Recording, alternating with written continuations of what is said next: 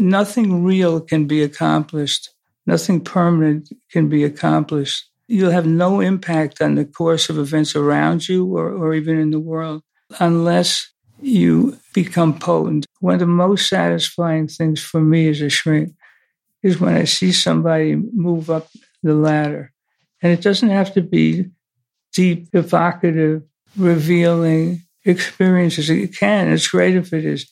It's just can they get through life a little bit better? Can they make a phone call that they're afraid to make, etc. I, I, always tell them, especially new patients, because they'll have all kinds of objections as well. They should.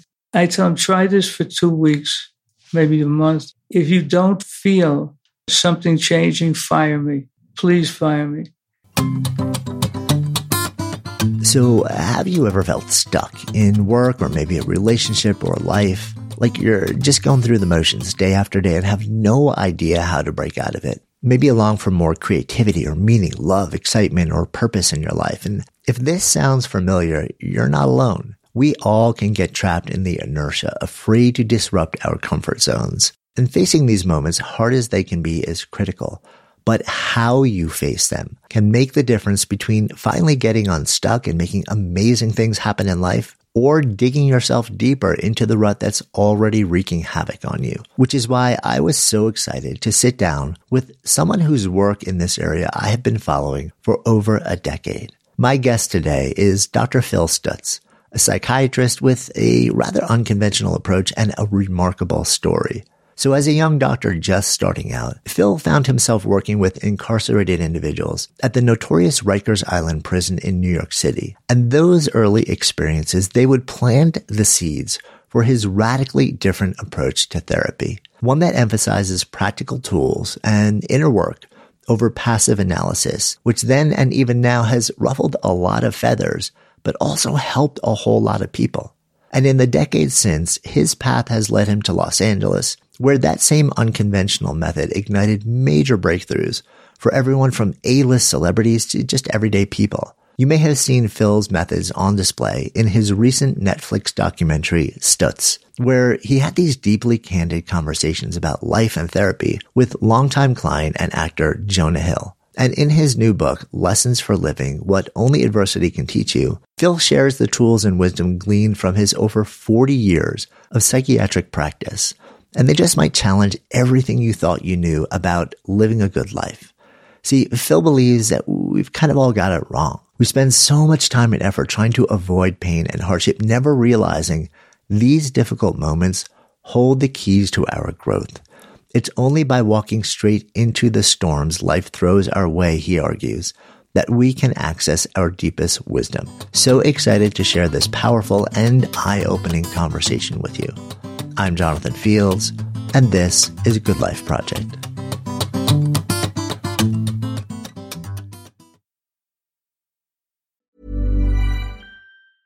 A lot can happen in three years, like a chatbot may be your new best friend but what won't change? Needing health insurance. United Healthcare Tri Term Medical Plans, underwritten by Golden Rule Insurance Company, offer flexible, budget friendly coverage that lasts nearly three years in some states. Learn more at uh1.com.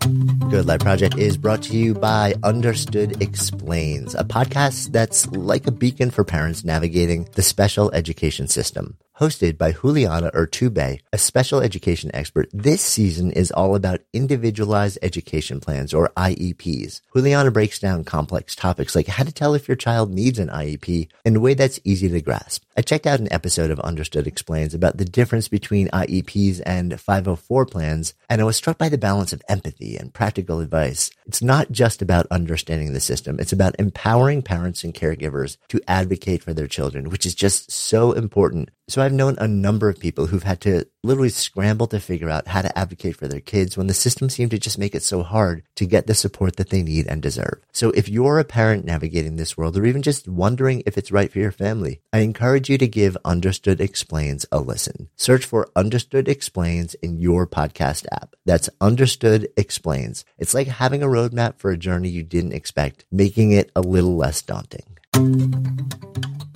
Good Life Project is sponsored by LinkedIn Ads. So as a business to business marketer, your needs are unique. B2B buying cycles are long and your customers face incredibly complex decisions. So isn't it time you had a marketing platform built specifically for you? LinkedIn Ads empowers marketers with solutions tailored for B2B. Imagine having direct access to a billion professionals, including 180 million senior executives and 10 million C-level leaders with LinkedIn's powerful targeting tools built for B2B, you can drive serious results. LinkedIn ads generated two to five times higher return on ad spend than other social platforms in the technology space. We've actually tapped the power of LinkedIn ads a number of times ourselves and the campaigns have been really successful. If you're ready to revolutionize your B2B marketing, try LinkedIn ads with a $100 credit on your next campaign. Terms and conditions apply. Go to linkedin.com slash goodlifeproject to claim your credit. That's linkedin.com slash goodlifeproject or just click the link in the show notes. Terms and conditions apply.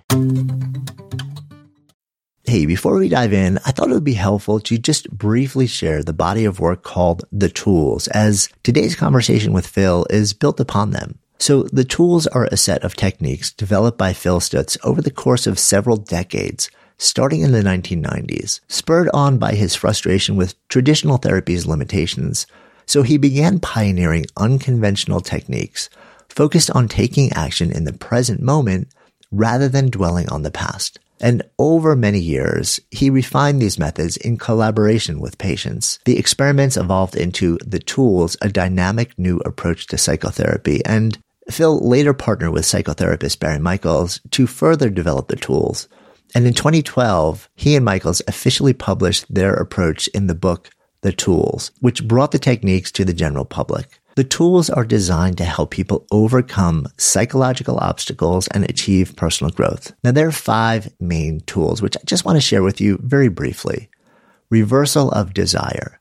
This tool involves consciously leaning into challenges or discomfort instead of avoiding them. And the idea is that avoiding pain often means avoiding growth as well.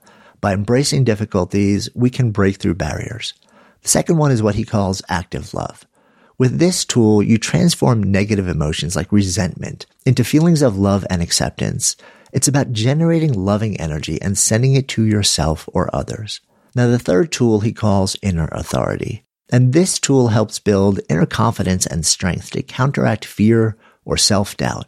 You visualize an authoritative figure representing your highest self. Now, the fourth tool is what he calls the grateful flow shifting focus to really what you're feeling grateful for. This tool combats negativity and pessimism with conscious appreciation. And the fifth and final one he calls jeopardy, visualizing potential threats or losses. This tool motivates action to avoid procrastination and self-sabotage. And unlike reflective talk therapy, the tools offer immediate relief through directed action in the now. They activate your willpower in the present moment, unlocking the unlimited potential of the unconscious mind. Their goal is nothing less than for your life to become exceptional. Exceptional in its resiliency, in its experience of real happiness and joy and meaning, and in its understanding of the human experience. And Phil doesn't denigrate any other individuals or people or approaches to therapy in the field. He just feels like with him and with the people that he's worked with, this is a way that he's been able to honor his own values around practical application and see genuine outcomes with people. Now, here's Phil. Excited to dive in. My understanding is you started out like uh, the very early part of your career working in Rikers for those who don't know Rikers, it is a prison in New York City, one of the most notorious, I would say, yeah. in the country. People have been trying to shut it down for decades now. So you start out there and then eventually navigating your way out to LA, where you end up working over time with a lot of folks in the entertainment industry. So I have this curiosity how you starting out working with incarcerated folks in one of the most notorious prisons in the country prepares you in any meaningful way for then working with aspiring and accomplished industry folks in LA. Yeah, there's only one difference, which is the industry folks are much more dangerous. You have to be much more careful with them. Other than that, I believe that most people are pretty much the same. I'll tell you one interesting thing though about Rikers. First of all, I was very young. I, I, I think I was 26, something like that. I didn't know anything. And it was a very macho culture, very much so. But I, I yeah. learned some stuff that was very helpful. In a prison, at least in Rikers, there are these very long corridors, very long, like maybe three quarters of a mile or something. You can barely see. And if you make a loud noise, it reverberates. There's no soft surface. Everything's a hard surface. So there'd be, uh, let's say, 50 inmates walking in one direction and 50 walking in the other direction. So they have to pass right there. And there has to be somebody there to make sure they don't kill each other. And I would see some of the correction officers, they could just boom like that. And they could bring a hundred guys going in opposite directions. He could quiet them, bring them under control without visibly doing anything. Somebody else would be in that position. They would lose it. They'd either have to scream or they they'd get terrified.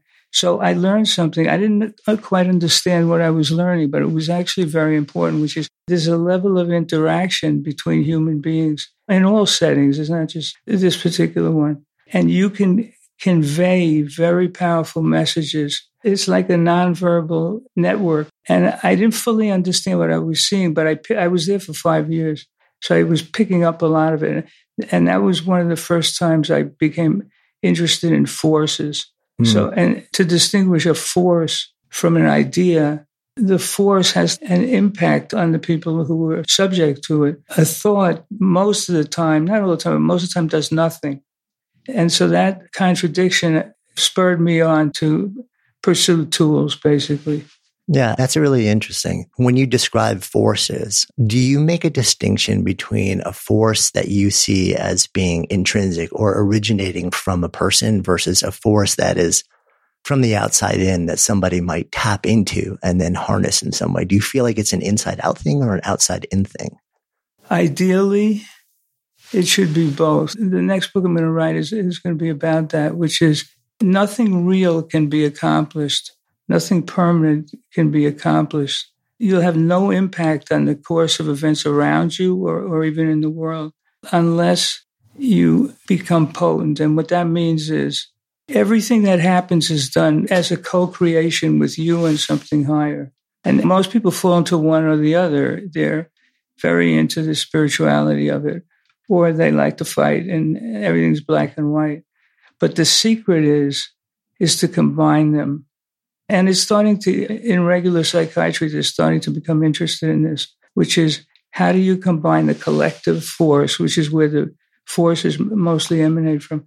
How do you connect that to the individual and his goals and what his reactions are?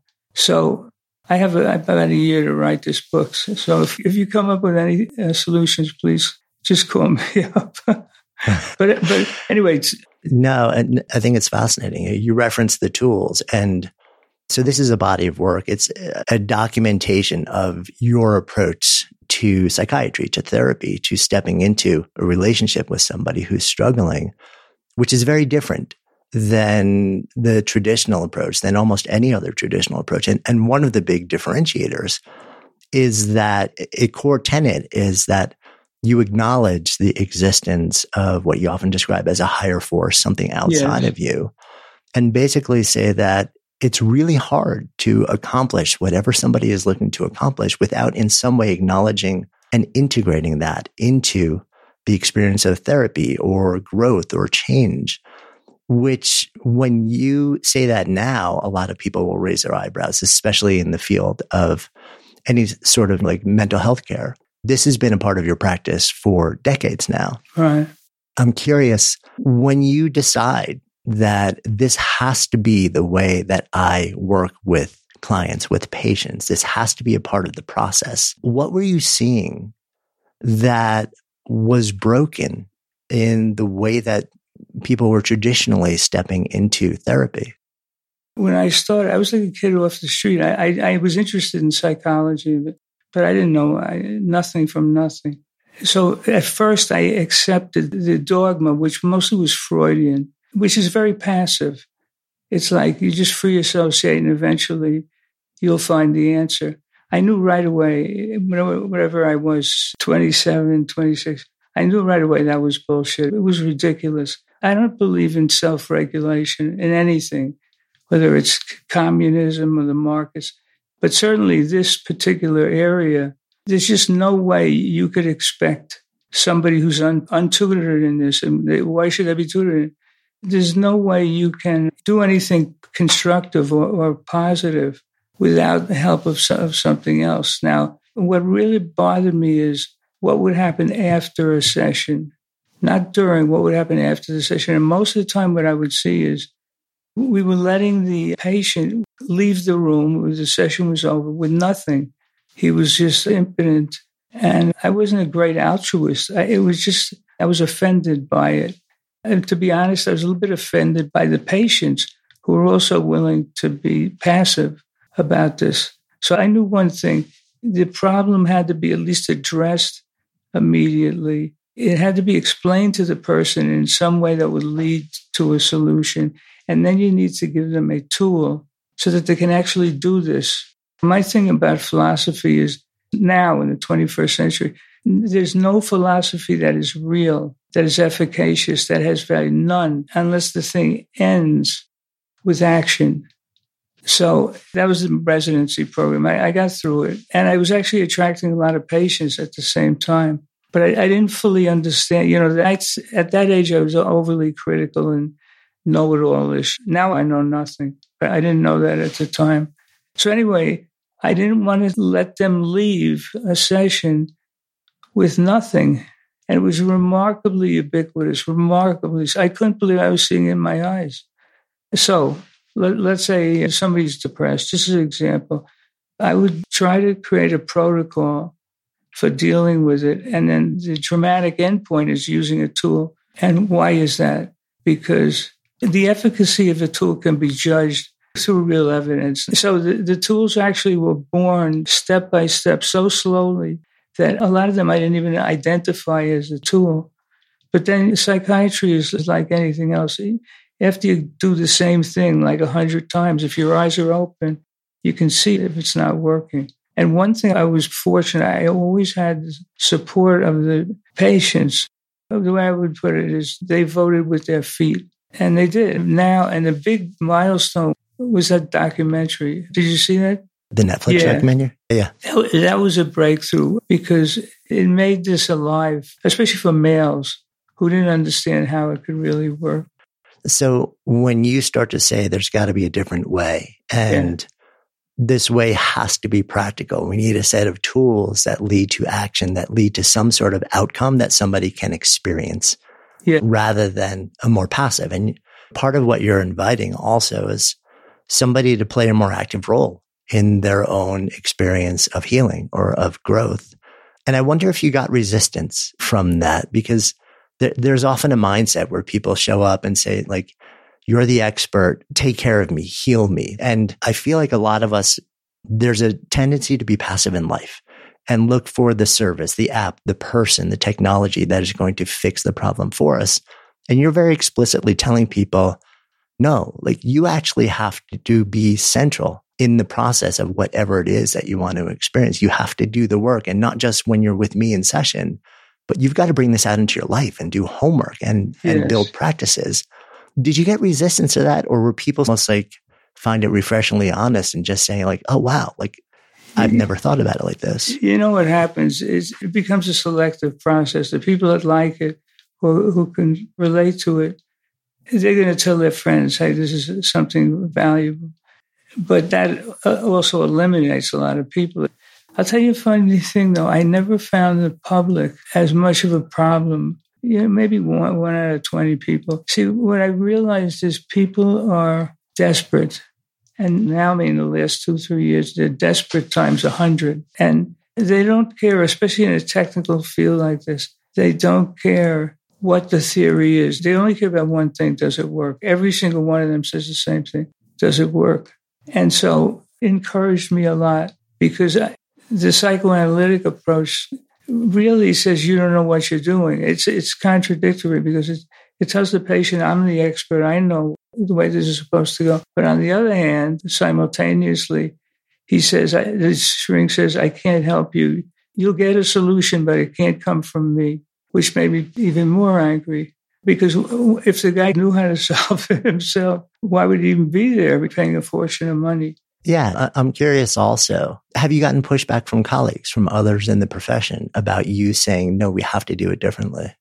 In New York, I did. And then I moved, I was about 34. I moved out here. The people out here are much nicer. They're more open minded. It was different, no, no question. I think also I was a little older, so I, I wasn't quite as militant about the whole thing. But anyway, I got surprisingly little pushback because all I was doing was in an office, basically isolated. So I wasn't really in the establishment, psychiatric establishment. Don't get me wrong, there are a lot of people in it that are great and they try really hard. It's just there's certain ingredients that they don't have. And look, doctors are a, how should I say it? They're a conservative group of people. And their stamp of approval, their sense of validity, doesn't come from the patients. It, it comes from their peers. And that's okay, but you can go too far with that. And this, I'm only talking about hmm. psychotherapy. I'm not talking about psychopharmacology. But mo- anyway, mostly, as I said, the people voted with their feet. And, and that was very encouraging. Let's put it that way. Oh, and another thing uh, I guess that's of interest is Los Angeles is run by show business. The doctors, all kinds of doctors, they, they rank themselves by the level of clientele that they have. It's almost unavoidable. By the way, all this stuff comes naturally to me. I, I listen very carefully to what somebody says, particularly if they tell me what they're going to do and why it's going to work. And then I just sit there and watch. That's probably the most disturbing effect I, I had uh, on my colleagues. If they said something, I'd say, okay, let's see. And I try to hold myself to honesty about what was really going on, including if I did something I think didn't work. But the overlying thing was this is serious shit.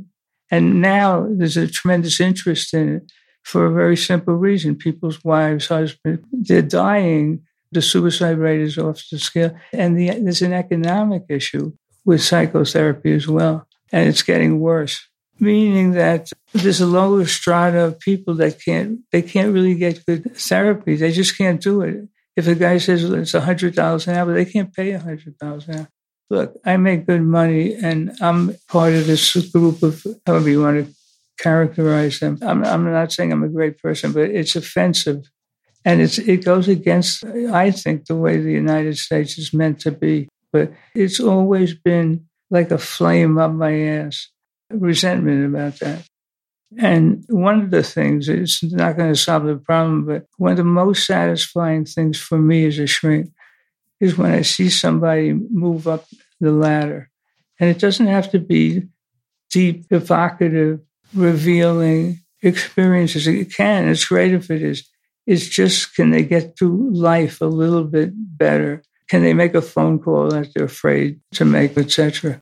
I, I always tell them, especially new patients, because they'll, they'll have all kinds of objections as well. They should. I tell them, try this for two weeks, maybe a month. If you don't feel something changing, fire me. Please fire me.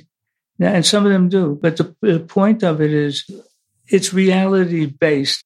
And not only is it the only way to live, because otherwise you don't even know what's going on. Or let's say you, you have an anxiety disorder and you have to go out somewhere and give a speech or something the person who prepares for that, even if they do a shitty job, even if they go up and they fit, it still is valuable because it's defining the universe in a new way. And the new way is that the goal is expansion and growth. And the solution is a protocol. I, I call it a protocol that includes, again, labeling what's going on, giving a, a brief understanding of a brief, and then finding out what are the tools that will reverse what you're feeling or at least make it bearable. Hi, this is Matt and Sean from Two Black Guys with Good Credit. From a local business to a global corporation. Partnering with Bank of America gives your operation access to exclusive digital tools, award winning insights, and business solutions so powerful you'll make every move matter. Visit bankofamerica.com slash banking for business to learn more. What would you like the power to do?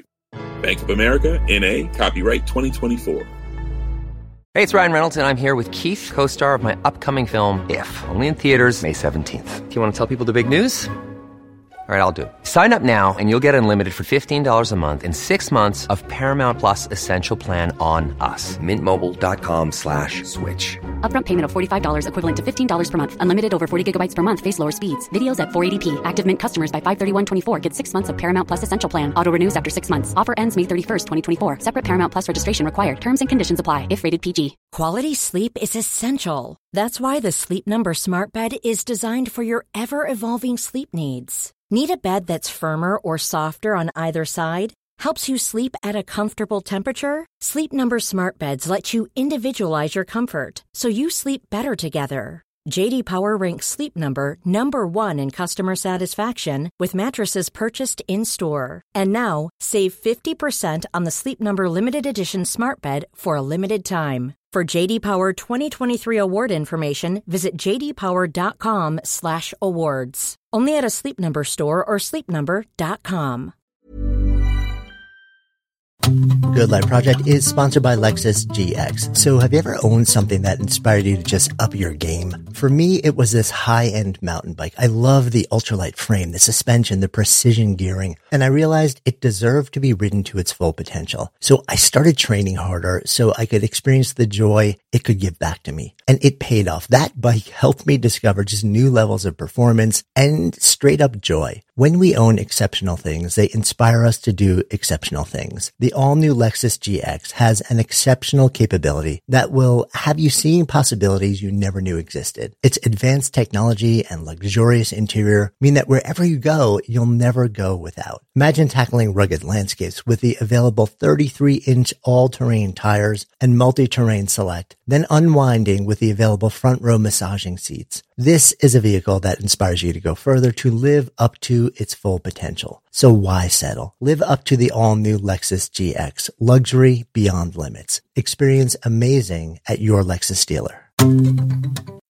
You eventually make this decision to codify these tools that you've been using in practice for years into a book called The Tools. And from the outside looking in, this looks also like your attempt to democratize a lot of what huh. you've been doing in practice to basically take these things and just share them in, in, the most accessible way possible so that somebody who can't afford to see you as a patient or a client or somebody else can at least understand like, well, there is this, there's a toolbox here. There's a set of things that you can explore on your own that may make a meaningful difference for you. So here you go it was interesting because I remember actually reading that book when it first came out and actually um, sharing it around with a bunch of friends because I thought it was not just valuable, but also different than a lot of what I was hearing and reading. And it struck me how the intent behind it was really to make these ideas accessible yes. to more people. It's interesting also, you zoom the lens forward a decade now, as you spoke about one of your longtime clients, Jonah Hill, an actor who many people's name will know, ended up asking you, or I guess working together with you to create a documentary that aired at the end of last year, where he's in conversation with you, essentially talking to you about your life, but also talking to you about your practice, about these tools where yes, he's on screen with you, but you for the first time also you become known in a different way. You become one of the players on screen. You become one of those people. And I've been curious what that felt like to you. Yeah, I want to be honest about this. Well, the first thing is it took two and a half years to make it. Right. And, but I, I had hit the sweet spot as far as all this fame, meaning nobody's going to really look at me in a restaurant, maybe for a second. So it's been really comfortable. But now, because of the third book, I, I think it's going to be uh, be a little more problematic. But even that has rules and has tools to deal with them. That has to do with your desire for validation and how you deal with that. Because most of the time, it's not a good thing. No.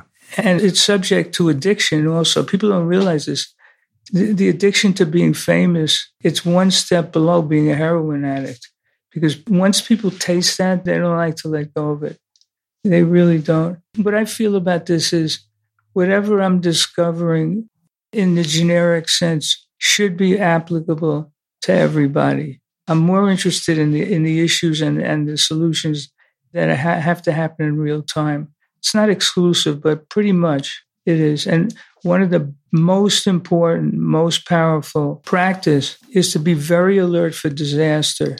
In other words, 92% of real change occurs right in the middle of a disaster. And the reason for that is are like death equivalents, so to speak. It's at those moments that you find out or get a feeling is there really a higher world up there or not? It's when you don't know what to do, you're confused, you hate yourself, somebody else is disappointed, anything like that, where you, your your own identity is is at stake, is the maximal learning moment.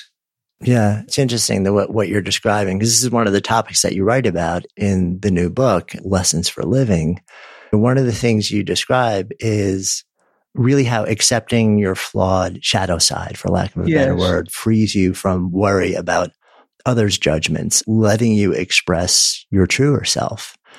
And I think a lot of people might nod along, like saying, well, that, okay, I get that. Intellectually, I get that. That makes sense to me. But then the question becomes uh, how? How do we actually make that real in our lives? Like, what are the steps to be able to actually operationalize that in some way? You ask good questions. That's one of the best ones. Okay. First of all, the best way to operationalize it is on a very small scale.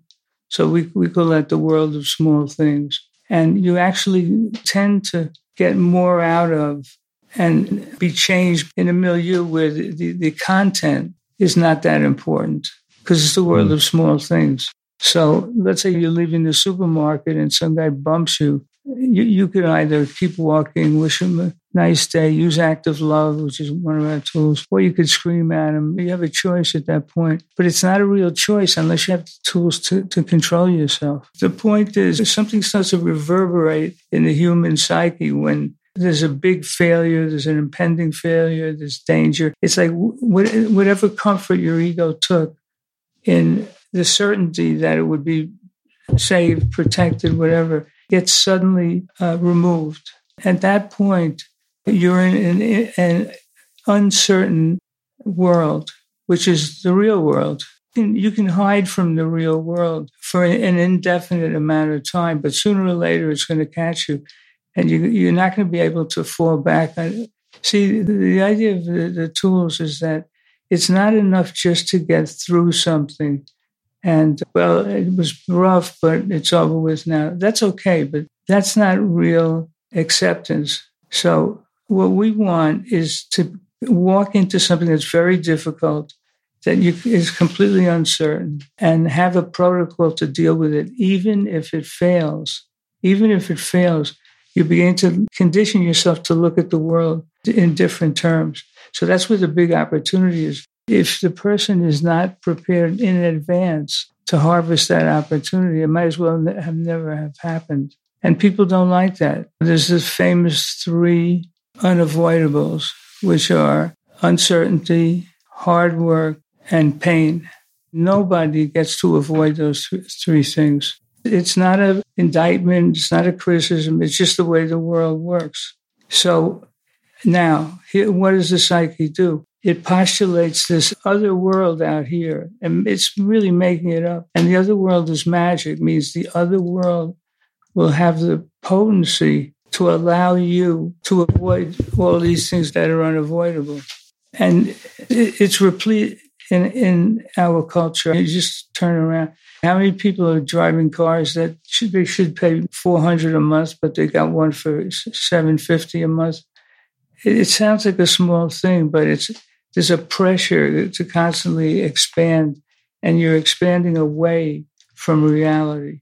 That means you're unprepared for reality. And the, the biggest one I think that people are unprepared for is the actual consistency that it requires. You, you can change. Don't let anybody t- tell you that you can't change, but you can't change without suffering. We call it the, the, the realm of illusion. You can see it in a lot of performers where they'll say their habits will be terrible, they don't learn their lines, etc. And a lot of them come to me when they're young. And I, I always tell them, if you keep on like this, I don't care how talented you are, how good looking you are, how great you are. I don't care about any of that. You're toast in this environment. And they all, to a person, they all say the same thing. These are young kids, in 22, 25. They say, I'll become disciplined after I become a star. I'll become disciplined after I become a star because I need that reassurance, right? And the, we, we call part X is the part that keeps lying to you about this. It gives you a false sense of reassurance. And the way it does that is pick out a singular reward that you think you're going to get that you think will exonerate you from the three unavoidables. That's the state of the human race right now. And everybody, which is probably 90% of the human race, wants to go to the next step, but they don't understand what that entails. One of the things, and it's interesting because a lot of the essays in this new book, they weave together. It's even though they're written over a period of years, they really, there's a lot of just one informs another and there are common themes. And one of them also is the notion of, and you describe this as how to love yourself, self love. A big part of that is accepting parts of yourself that you may be ashamed of. Yeah. And I think this ties in part to what you're talking about also. It's, it seems like a lot of us spend a lot of our time, a lot of our days fighting against things that simply are a true part of the human experience. Yes rather than saying, okay, this is always going to be traveling with me. Like you just described, like there's, it's very hard to imagine or to actually create any kind of change or growth without suffering along the way. And as you described, a lot of people will reject that. A lot of people, because we don't want that to be the yeah, reality. Right. But whether we reject it or not, whether we want it or not, like reality is reality. And I feel like so much of our suffering comes from us fighting against things that are a true immutable part of our human experience rather than accepting certain things. And I'm not saying accepting things that don't have to be accepted or improper treatment or abuse. Of course, these are not things that we tolerate or should tolerate, but there are certain facts of life, certain circumstances, internal and external, that are just a part of us. And it's the refusal to actually dance with them that compounds the suffering. It sounds like that's a lot of what you're describing. Yes. And just to go back to the shadow and how it fits in with this, the shadow, I'm sure most people have heard about it, but even if you have, it's worth going over again. The shadow is the part of you that you wish wasn't there, but it is. And not only is it there, but it's never going away. It has to do with something in you, in every person that they, they feel inferior about. It could be your physical stature. It could be your painting ability. It could be that you have a bad. It doesn't matter what it is. Whatever it is, you have to be honest about its existence, and you have to accept that it won't go away. It's very important.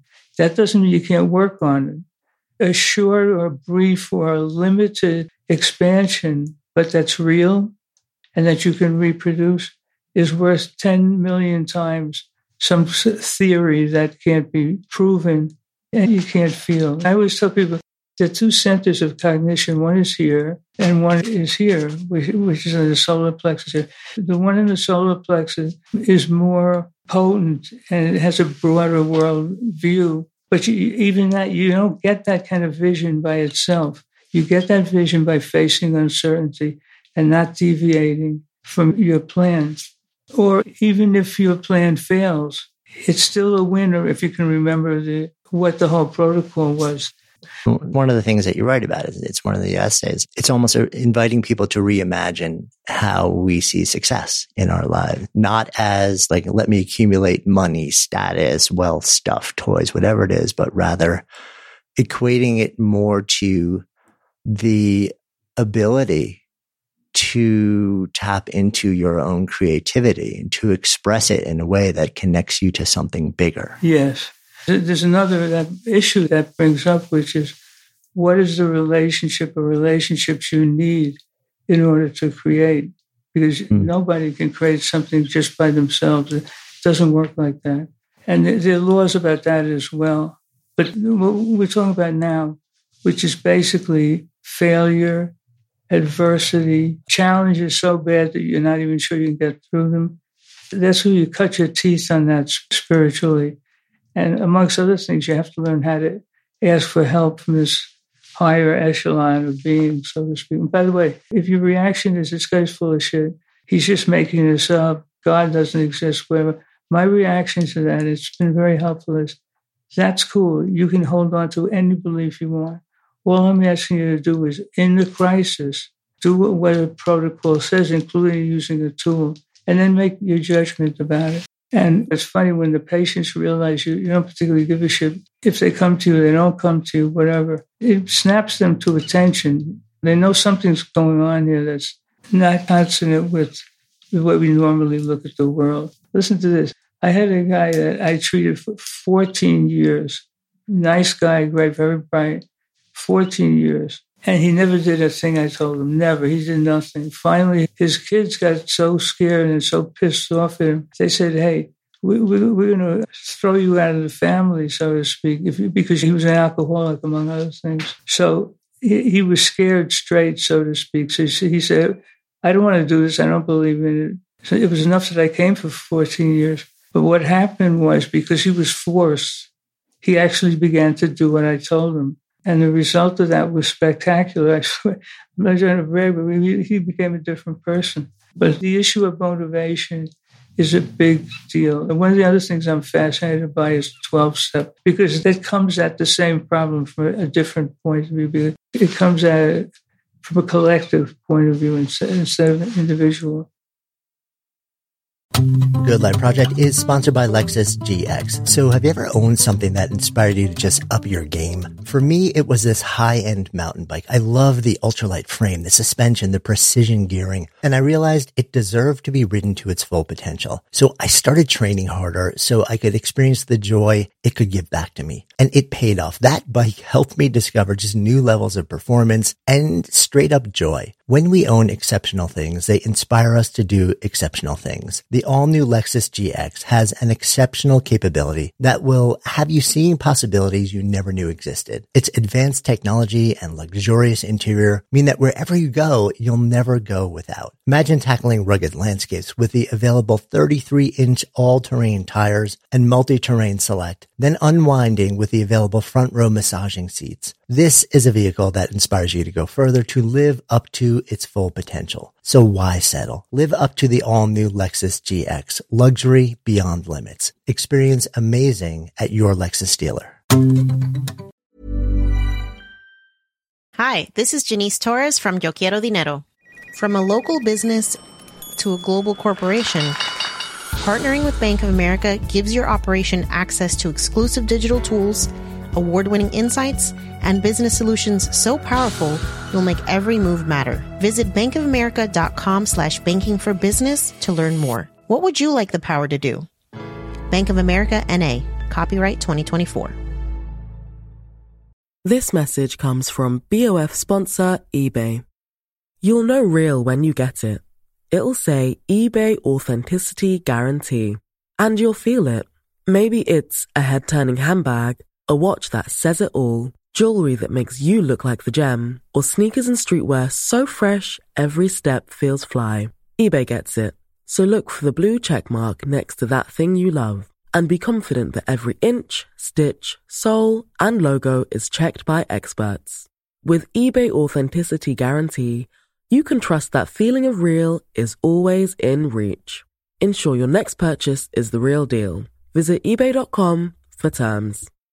Imagine the softest sheets you've ever felt. Now imagine them getting even softer over time. That's what you'll feel with Boll and Branch's organic cotton sheets. In a recent customer survey, 96% replied that Boll and Branch sheets get softer with every wash. Start getting your best night's sleep in these sheets that get softer and softer for years to come. Try their sheets with a 30-night guarantee. Plus, get 15% off your first order at bollandbranch.com. Code BUTTERY. Exclusions apply. See site for details. I never drew you the, the birthday cake, did I? No, I don't think so. Okay, I'll do it real fast. Okay. It, just, it just looks like a birthday cake that you're seeing from the side. Yep. Yeah, like, like a three layer cake almost. Yeah. It's like a, so right. the bottom, the, the bottom is faith. It, it can be faith in God. It can be faith that you'll be alive tomorrow. It, it could be faith in some philosophy. It doesn't matter so much what, but faith it, attaches itself to it. The only thing you can do with faith is choose it without proof. It has to be a completely irrational choice. Very important.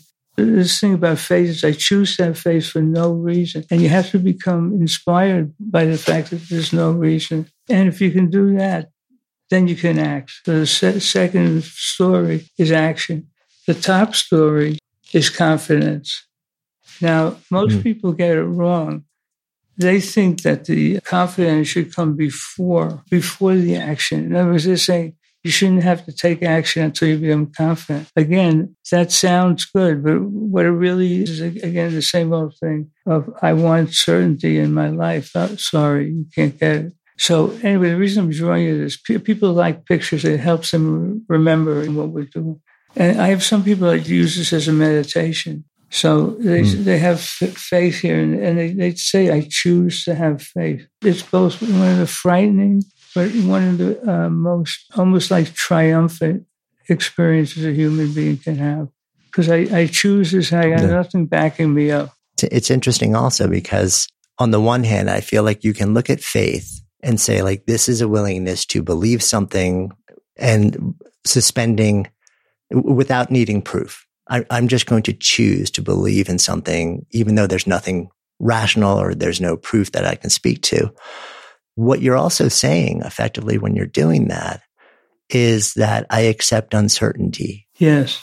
Is that so? Because you know, it's essentially the same thing in a lot of different ways. Um, and the other side of uncertainty is possibility. Like it's like when we have no faith, and tell me if this makes sense to you. I'm speaking it out as we're, we're talking. No, I'm enjoying it. If you have no, yeah, if you have no faith, unless there's clear proof about something, right? That means that you will never believe anything. You will never take action on anything unless somebody presents you with like, here is the clear proof that this is real or this is possible the problem being so much of what is beautiful and gives our life grace and possibility and surprise is beyond proof. So we eliminate the opportunity to experience any of that when we refuse to ever act on faith. Does, does that make sense? It's exactly right. Yes, it's, it's exactly right. And it's the whole thing of doing it without proof is the next step in human evolution. People say, well, you're crazy. That's the next step. I don't know. I don't what the fuck is going on. But the answer is yes, not because you get a good answer, but it's because you've appealed to the gods at, at the worst moment. That's a good way to say it. And not only can you not, but you should not try to figure out why that's true. You shouldn't. It's like a sin. And look, anything can be skewed and go too far in one direction or the other. But I, I, can see if you don't do that, if you can't do that, there's something weak and phony about your existence. You've lost the sense of meaning. Mm. Choosing faith and living a life of meaning are just two sides of the same coin. Mm that feels like a good place also for us to come full circle in our conversation. So in this container, of Good Life Project, if I offer up the phrase to live a good life, what comes up? I would say a good life would be a confluence of your desire to support the, the collective, which means other human beings, and simultaneously pursue what for, for you individually is meaningful and in some ways almost unbelievably joyous. Yeah. Beautiful. Thank you so much. Thank you. This was good. So as we wrap up this episode, we thought it would be fun to share with you an excerpt from Phil's new book, which is made up of these really deep and wise essays that illuminate the timeless truths of human existence. With a whole lot of depth and nuance, he just cuts through the confusion of modern life, meets you where you are, and then elevates you beyond old patterns and really reminds us that as the old phrase goes, we contain multitudes, pain and joy, weakness and strength, and that life's messiness holds the ingredients for alchemy. The heaviness in your heart becomes courage, confusion gives way to conviction, and hardship transforms into wisdom. So here's one of Phil's essays called How to Love Yourself from the audiobook of Lessons for Living, read by J.C. Mackenzie, courtesy of Penguin Random House Audio. How to love yourself. A friend of mine is an acting teacher who has coached many of the biggest names in Hollywood. One night, we were discussing why some actors go on to stardom while others equally talented do not. Is it the whim of the gods, dumb luck? My friend claimed that if you showed him a group of gifted young actors, he could predict which ones would make it. I laughed and asked him when he'd become a psychic, but he was serious. He believed there was one specific factor in actors' personalities that determined success or failure. The secret was how they dealt with auditions. Since I've had many actors as patients, I'm aware of how difficult it is to audition. You have to walk into a room full of strangers and bare your soul on cue. You're given five minutes to impress them, and believe me, they're not easily impressed. It's one of the hardest tasks in the world. No actors like auditioning, but some deal with it much better than others. According to my friend, the stars came from that group. All of them, he said, no matter how different they were, had one thing in common. It wasn't how well they prepared for their audition. The key was how they reacted after the audition was over. Unlike most of their colleagues, they never attacked themselves. Even if things went badly, they'd find some way to tell themselves they did okay. They were missing the gene for self attack, is how my friend put it. This made instant sense to me. Imagine a boxer who, when the fight is over, goes into the locker room and punches himself repeatedly in the face. That boxer won't want to fight much longer. The process is too intimidating. By being gentle with himself after an audition, the successful actor is already preparing himself for the next audition. He's working on the only variable he can control his reaction to himself. Modern life is one big performance. We measure ourselves at school, at work, with our friends, as parents. Social media makes it worse, slamming us with images of perfection. But few of us are like the successful actors my friend described. We judge ourselves viciously and end up thinking we're not enough. When we make a mistake or lapse into a bad habit, we're trained to correct it by beating ourselves up. This just makes things worse. By the next day, we rebel against our own harsh standards. We respond like a teenager defying a stern parent, only we are the parent. Sure enough, our rebellion takes the form of the very behavior we judged so harshly the day before. It's an endless cycle. Constant self attack makes us feel secretly inferior, destroying the confidence to do new things. Most people accept this habit and the damage it does to them as just the way I am. But it doesn't have to be. Anyone can break the destructive cycle by practicing what's best called self love. We've all heard this term. It's constantly thrown around on Oprah like shows and in self help books. Frankly, it's always bothered me. The word seems saccharine and mushy, connoting a vague, feel good state that's out of touch with reality. In my mind, self love came under the heading of psychological loose talk, concepts that sound good but don't have the specificity to take you anywhere. It's taken me years to discover what self love really means. Now I realize it's the single most potent factor in human development. Self love is the process of accepting the most inferior part of yourself. Anyone can accept the great parts, that's easy. The work is to accept the part of ourselves that we're ashamed of. The Jungian shadow, what he defined as the thing a person has no wish to be but can't get rid of.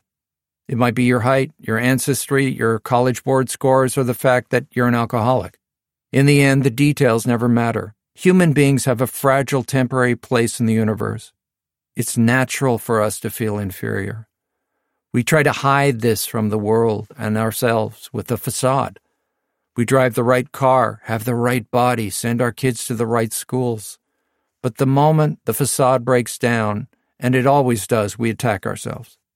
Self criticism is our reaction to the failure to live up to our illusions about ourselves. But these failures are actually the most important moments in our lives. These are the times when our shadow breaks through. Mistakes and failures are supposed to trigger love.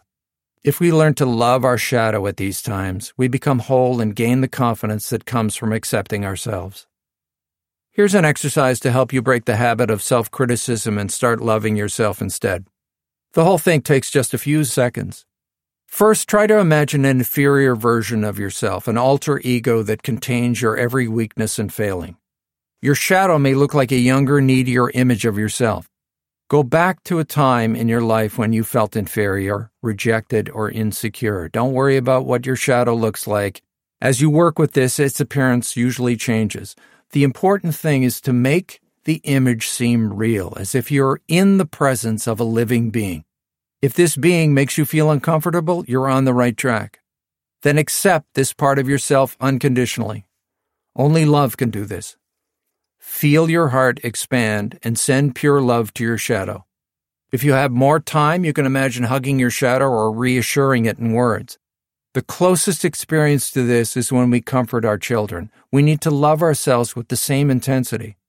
All this may sound hokey at first, but if you do this consistently, you'll be shocked at how real the experience becomes. Self love has the power to change everything in your life. You're less vulnerable to others' reactions. You're bolder and more relaxed. When you make a mistake, you recover much faster. But this power doesn't come easily. Understanding self love, even using the tool a few times, does nothing. Self love has to be practiced with great discipline. In California, where I live, there's been much criticism of the self esteem movement in many schools. The critics claim the schools teach the kids that it's more important to feel good about themselves than to work hard, in effect condoning a complete lack of standards. They may be overstating their case, but they are right to object to self esteem being sold as an alternative to discipline. The real practice of self love is quite the opposite. Self love and the resulting self esteem cannot exist without discipline. Self love isn't giving up and telling yourself it's okay. That's denial. It means nothing to accept your failings if you make no effort in the first place. If you're too lazy to commit to life, you won't have the energy needed for real self love. Self love isn't self absorption either. In fact, narcissists can't accept and love their shadows at all. They need endless outer attention to reassure themselves that they don't have any failings. They have neither the courage to admit their weaknesses nor the discipline to learn to accept them. Narcissism is a form of spiritual laziness. All love, but particularly self love, takes work. It requires real effort to learn to love the parts of yourself that you dislike. The work of self love reaps a tremendous reward. Your heart opens. Your heart has powers that your head doesn't have. When you attack yourself, you are completely in your head, caught up in your judgments. That's a very limited world in which to live, and it gives you a limited view of your own potential. The heart runs on love, not judgment. Love knows no limitations. Love gives you the power to do anything. If you have true self love, nothing can stop you. Hey, before you leave, if you love this episode, safe bet you'll also love the conversation we had with Jud Brewer about anxiety and what we can do about it in a very practical, hands-on way. You'll find a link to Jud's episode in the show notes. This episode of Good Life Project was produced by executive producers Lindsay Fox and me, Jonathan Fields. Editing help by Alejandro Ramirez. Christopher Carter crafted our theme music, and special thanks to Shelley Adelle for her research on this episode. And of course, if you haven't already done so, please go ahead and follow Good Life Project in your favorite listening app. And if you found this conversation interesting or inspiring or valuable, and chances are you did since you're still listening here, would you do me a personal favor, a seven second favor, and share it? Maybe on social or by text or by email, even just with one person. Just copy the link from the app you're using and tell those you know, those you love, those you want to help navigate this thing called life a little better so we can all do it better together with more ease and more joy.